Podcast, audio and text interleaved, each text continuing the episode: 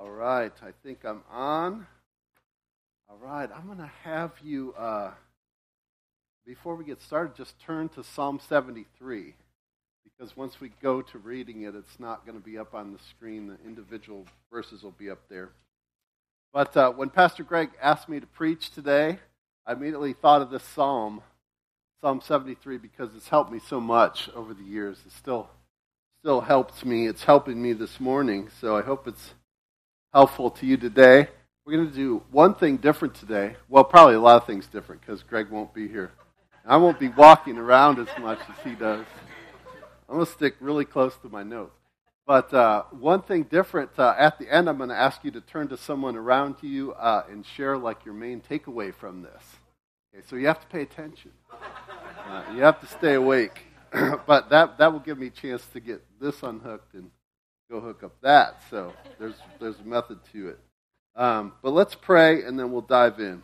Uh, Lord God, we thank you so much for your word, God. We thank you so much for the way that encourages it encourages us, and we do confess we do get discouraged at times and out of sorts at times, but you're faithful to to bring us back to you and, and pray that you'd help us this morning. Pray that you would speak to each one of us individually this morning and and help us to grow in you. Help us to realize the treasure we have in you.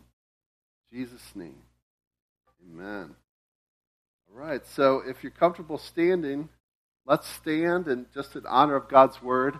And uh, I will read this. It's long, but it's good, okay? Psalm 73 from the ESV. It says, Truly God is good to Israel, to those who are pure in heart. But as for me, my feet had almost stumbled, my steps had nearly slipped, for I was envious of the arrogant when I saw the prosperity of the wicked. For they have no pangs until death. Their bodies are fat and sleek. They are not in trouble as others are. They are not stricken like the rest of mankind. Therefore, pride is their necklace, violence covers them as a garment. Their eyes swell out through fatness their hearts overflow with follies. They scoff and speak with malice. Loftily they threaten oppression. They set their mouths against the heavens, and their tongue struts through the earth. Therefore his people turn back to them and find no fault in them. And they say, How can God know? Is there any knowledge in the Most High? Behold, these are the wicked. Always at ease, they increase in riches. all in vain I have kept my heart clean and washed my hands in innocence. For all the day long I have been stricken and rebuked every morning. If I had said, I will speak thus, I would have been betrayed. I would have betrayed the generation of your children. But when I thought how to understand this, it seemed to me a wearisome task. Until I went to the sanctuary of God. Then I discerned their end. Truly, you set them in slippery places. You make them fall to ruin. How they are destroyed in a moment, swept away utterly by terrors, like a dream when one awakes. O Lord, when you rouse yourself, you despise them as phantoms. When my soul was embittered, when I was pricked in heart, I was brutish and ignorant. I was a beast towards you. Nevertheless, I am continually with you. You hold my right hand. You guide me with your counsel and afterwards you will receive me to glory. Whom have I in heaven but you? And there is nothing on earth that I desire besides you. My flesh and my heart may fail, but God is the strength of my heart and my portion forever. For behold, those who are far from you shall perish. You put an end to everyone who is unfaithful to you. But for me, it is good to be near God. I have made the Lord God my refuge that I may tell of your work. Amen. Have a seat. so, good stuff in there. So, the Psalms are a collection of 150 poems, as you probably know. And God's people used to use them in, the wor- in their worship services as their songs. Song, Psalms is a great big songbook. We still use the Psalms today to help us grow in Him. And this is a psalm of Asaph. And Asaph was a guy who was uh, put in charge of the service of song in the house of the Lord. So David appointed him with that. So I can relate to him. He was he was like the music guy, leading the songs, right? and writing this poem, writing this psalm. So let's let's start in in verse 1. Verse 1 says, "Truly God is good to Israel, those who are pure in heart. But as for me, my feet had almost stumbled. My steps had nearly slipped." So Asaph was a guy that obviously loved the Lord. He was serving God. He was writing scripture, inspired by the Holy Spirit to write scripture. But he got himself into a bad place spiritually. He said, My feet had nearly slipped. Said he'd almost stumbled in his faith. So sometimes that happens to us. I know it happens to me. I get myself into a spiritual hole. I get myself discouraged and, and doubting at times. And there's been times, seasons of my life where my faith has started to erode rather than to, to grow. And that's not good, right? But sometimes the difficulties of life just overwhelm us. Things get really, really hard sometimes, and we start to question, we start to struggle. So, you know, sometimes the difficulties of life can even cause us to be disappointed with God, right? Maybe God hasn't come through for you in the way that you had hoped he would. Uh, maybe you have suffered some injustice. That's been difficult. I know my wife and I have been going through a difficult season with that, and it's painful. Uh, maybe God hasn't healed you like you hoped that He would, or maybe He hasn't healed a loved one like you hoped. Uh, maybe you have invested in a relationship that's painfully come apart and you're still picking up the pieces, right? Maybe you're lonely. Maybe your kids aren't following the Lord. There's just a whole host of things, uh, all kinds of ways that we can start to feel like God has let us down, right? So uh, if we don't take the initiative to, to work through those things, process those things, it can really damage our relationship with Him, cause us even more pain. We don't want that, right? So uh, if you're dealing with something like that today, I hope that this helps you. I hope that this psalm can help you process through those things and and come out in a better place on the other side. So in, Asaph's case, it was this, and I'm just going to summarize with three verses that kind of summarize what he was struggling with. He says in verse 3 For I was envious of the arrogant when I saw the prosperity of the wicked. And then down in verse 5, he said, They're not in trouble as others are, they're not stricken like the rest of mankind. And then last in verse 12, he said, Behold, these are the wicked. Always at ease, they increase in riches. Right? So what was Asaph's problem there? He was, he was focused in on, on the wicked. He was envious, focusing his attention on godless people. So point one is this very simply, be careful not to focus on godless people. That's where we that's not where we want to have our mind and our thoughts focused. Um, he's Asaph is like wanting some of what they have, even though they were sinful. It sounds bad, but we do it, right? Sometimes we're we're envious. He says uh, they are not in trouble as others are? And sometimes that's the kind of deception that we can get from from social media, right? You're you're scrolling through, and it always seems like everybody's eating at fancy restaurants and drinking colorful drinks by the pool that's by the ocean, you know, and and you just think, wow, but you know that's not everyday reality. That's not typical day to day life for most people. Everybody has various problems, you know, that don't show up. They don't post on social media typically. Everybody has a bad hair day once in a while, and they don't they don't send those pictures out there, right? Unless unless you're uh, Boris Johnson. Boris Johnson doesn't care about his hair. He just goes ahead and grabs the camera and the microphone. Um, so, but we we do we tend to get our thoughts focused in the wrong place. Think others have it better than us, and that our lives are lame in some way. And if you focus your thought life on godless people, and the good times that they seem to be having, right, it, you're just going to make yourself miserable, right? It's just not helpful, and yet we still do it. sometimes we can't help but notice what people are doing, but we don't have to dwell on it. And Asaph here is is dwelling on it most of the first 16 verses, right? He's really having trouble with it. But, uh, you know, if you think about it, there's plenty for us to do and to think about other than focusing on the godless people. And we'll talk about some remedies for this thinking later on in the message, but let's move on to verse 13. Asaph says, All in vain I have kept my heart clean and washed my hands in innocence. For all the day long I have been stricken and rebuked every morning. So there's a couple uh, things going on here with Asaph. First of all, he's he's like comparing himself, right? So point two is this: to be beware of the comparison trap, uh, thinking my life is so hard and they have it so easy. Right? The Apostle Paul said this about some of his critics in 2 Corinthians 10, verse 12.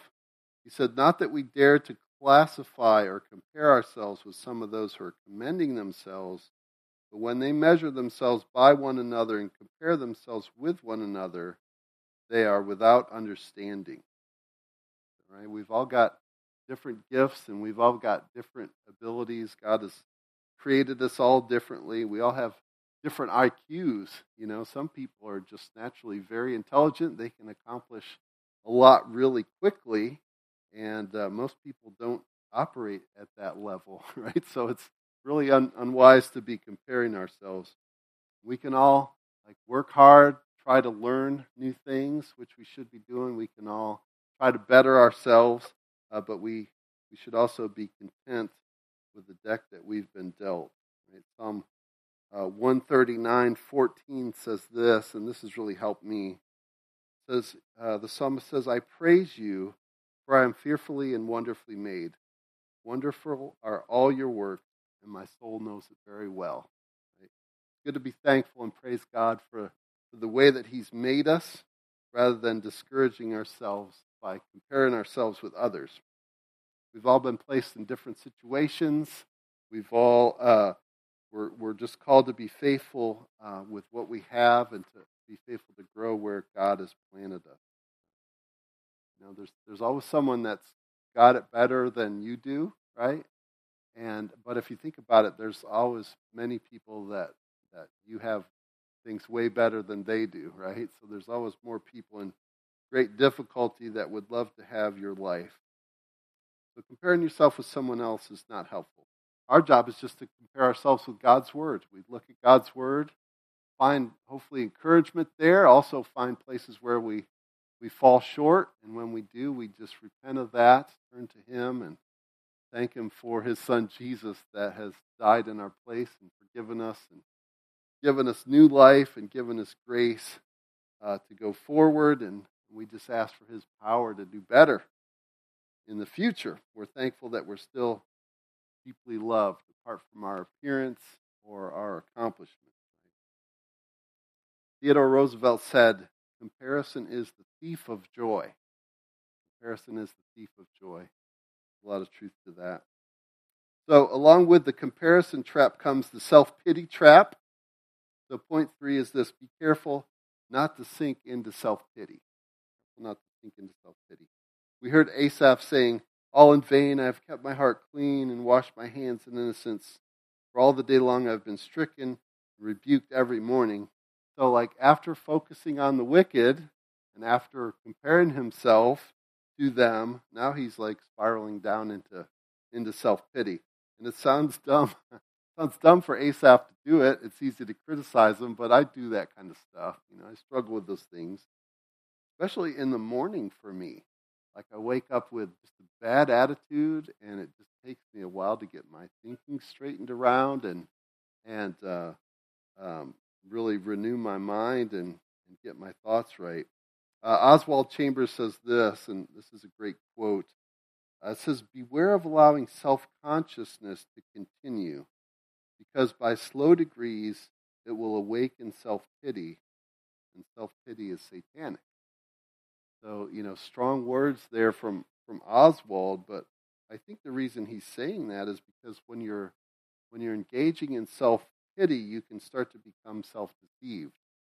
You can uh, start to overlook the, the, good way that God's made you, the good things He's given you, and forget that you're fearfully and wonderfully made.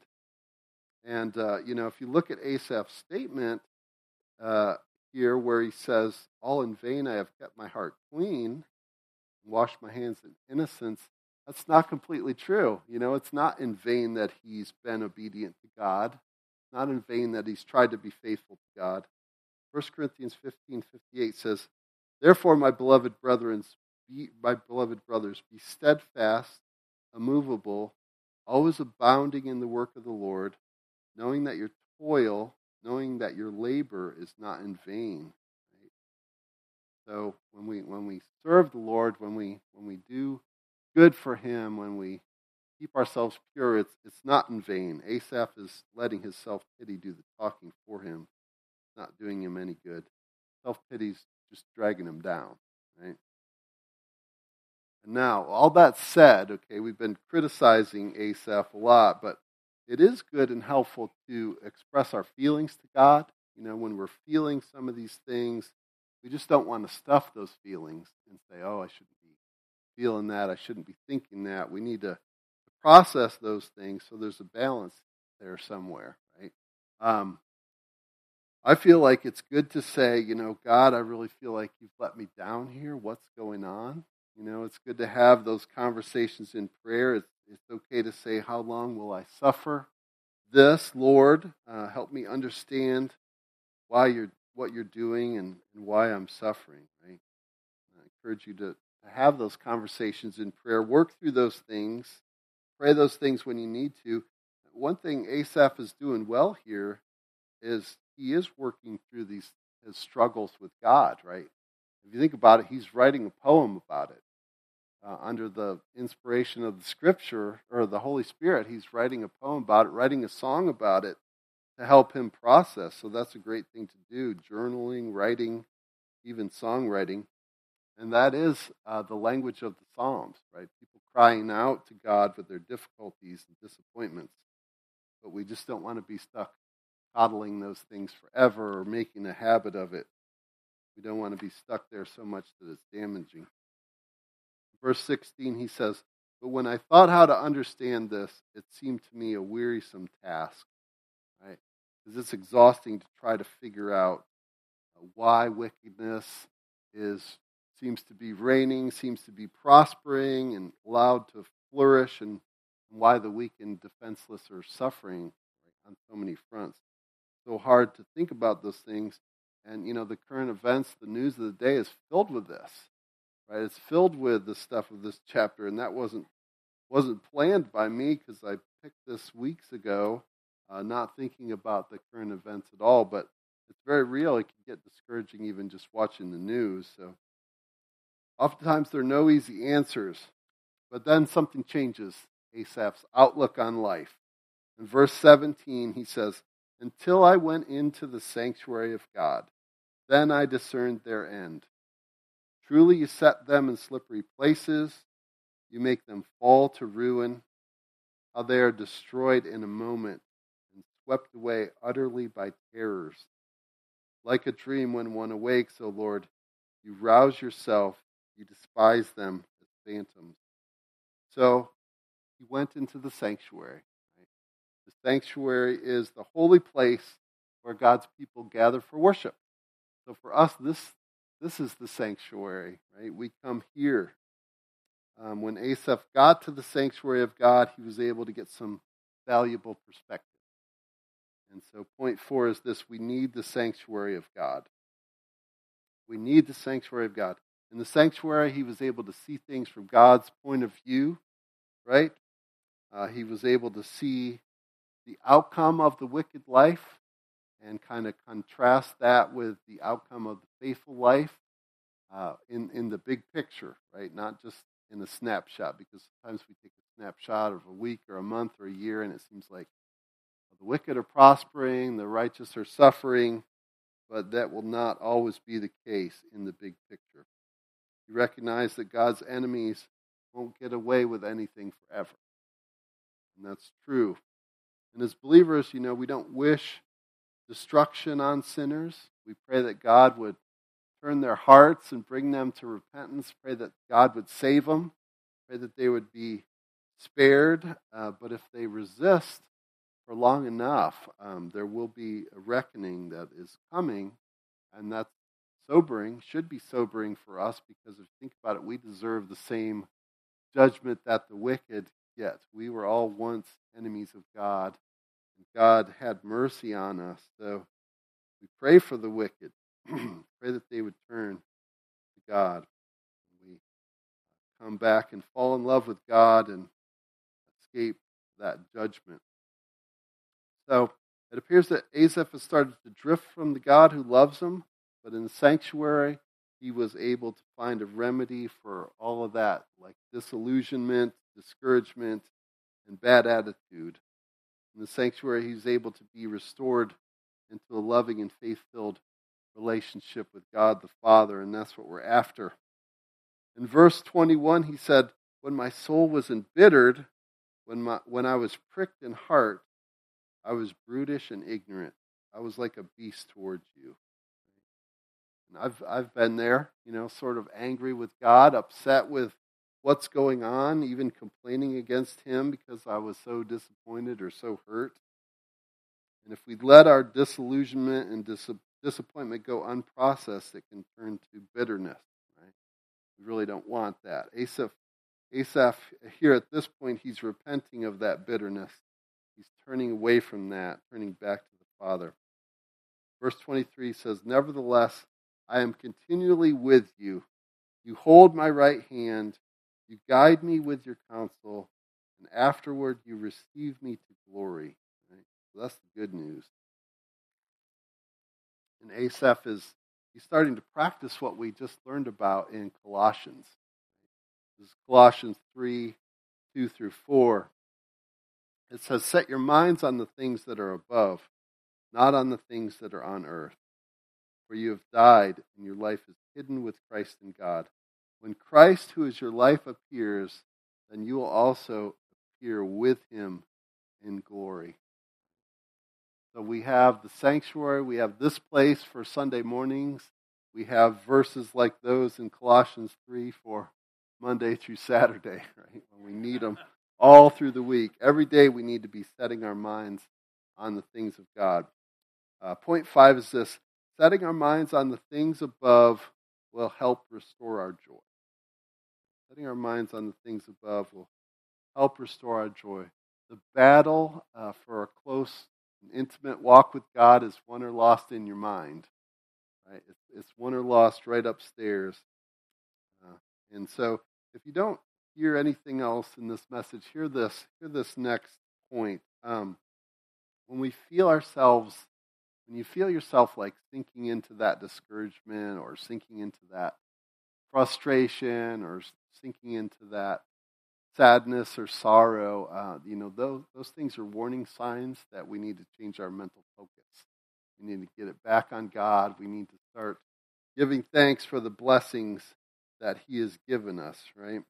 Rather than being in the mode where we complain about everything that's wrong, and I'm preaching to myself because I do this, uh, we just need to turn and start giving thanks for everything that God has blessed us with. And uh, it's not it's not a hard step. You know, you don't have to have your Bible open. You don't have to have your commentaries handy. It's just a matter of starting to give thanks. Starting to give thanks for the blessings that you do have. Uh, everything from small things to big things can really uh, change your attitude. Of course, we can always go to the go to the Word and meditate on that whenever that's possible as well. Uh, verse 25, he says, um, Whom have I in heaven but you? and there's nothing on earth that I desire besides you. God is our only eternal hope. He has a joyful future in store for us. And honestly, sometimes it's hard to say what Asaph says when he says, There's nothing on earth I desire besides you, you know, because there's pretty cool stuff down here, and sometimes we sometimes we push God away to to uh, you know do other things um, but you know, the older I get, the more I realize that you know there's there's nothing down here that compares to what God has for us.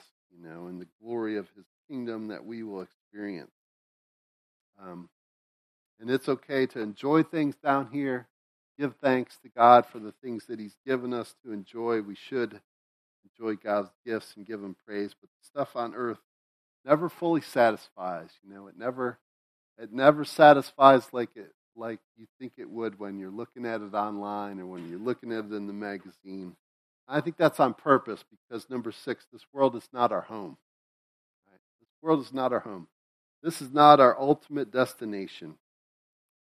Uh, Philippians 3 17 through 21 says this Brothers, join in me in imitating me. Join in imitating me and keep your eyes on those who walk according to the example you have in us.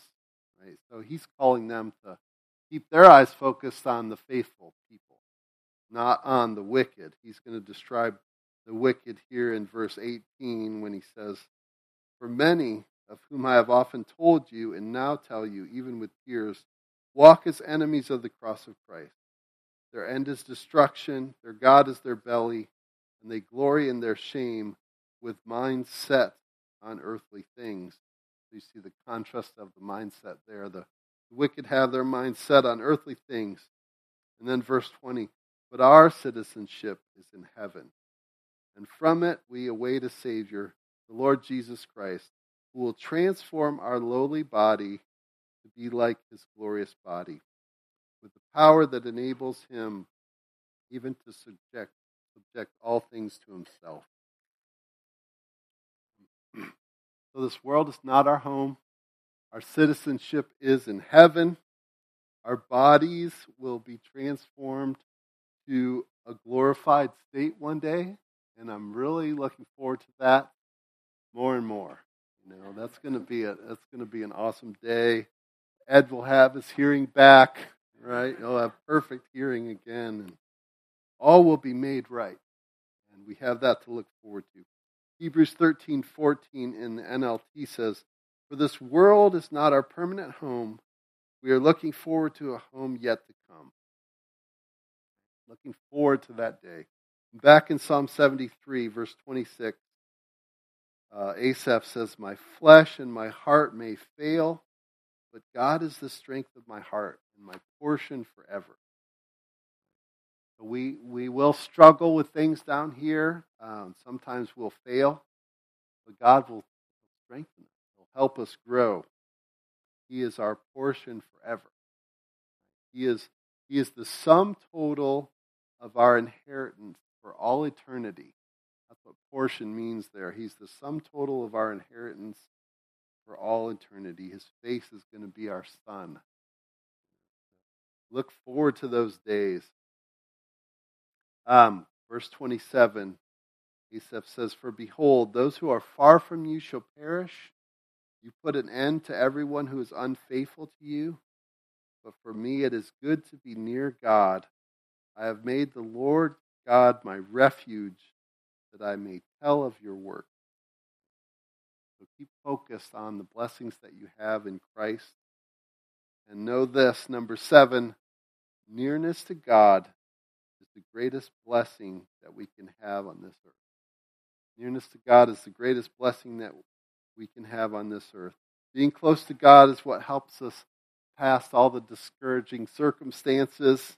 It helps us over all the disillusionment that we get. Helps us past all the injustices that we experience. It helps us through the pain. A place close to God is the only vantage point that provides the right perspective in this life. Nearness to God is the sweet spot where we find peace and joy and hope for the future. I just want to encourage you make, make God your refuge, make Him your hiding place. Go to Him when things are difficult. Turn your mind towards Him when you're struggling. Make Him your hiding place as you wait for His return. Amen. So let's let's pray and let's thank the Lord. Uh, Lord God, we just thank you for your word. We thank you for the Psalms where psalmists are honest and they express their feelings and they process them before you, and you oftentimes break through uh, with encouragement which is what you're always so faithful to do. We thank you for all the things in your word that are so encouraging to us. And I just pray you'd help anyone that's downhearted or struggling, God, to, to turn to you. And God, we just pray for this whole world, God, that your, your gospel would go forward, that people would be humbled and they would turn to you and believe, and that you would build your kingdom. God, we thank you for this loving uh, expression of your body here at Darby Creek. And thank you for the way that uh, we help each other. We just praise you for that and pray you be glorified in all that we do. In Jesus' name. Amen.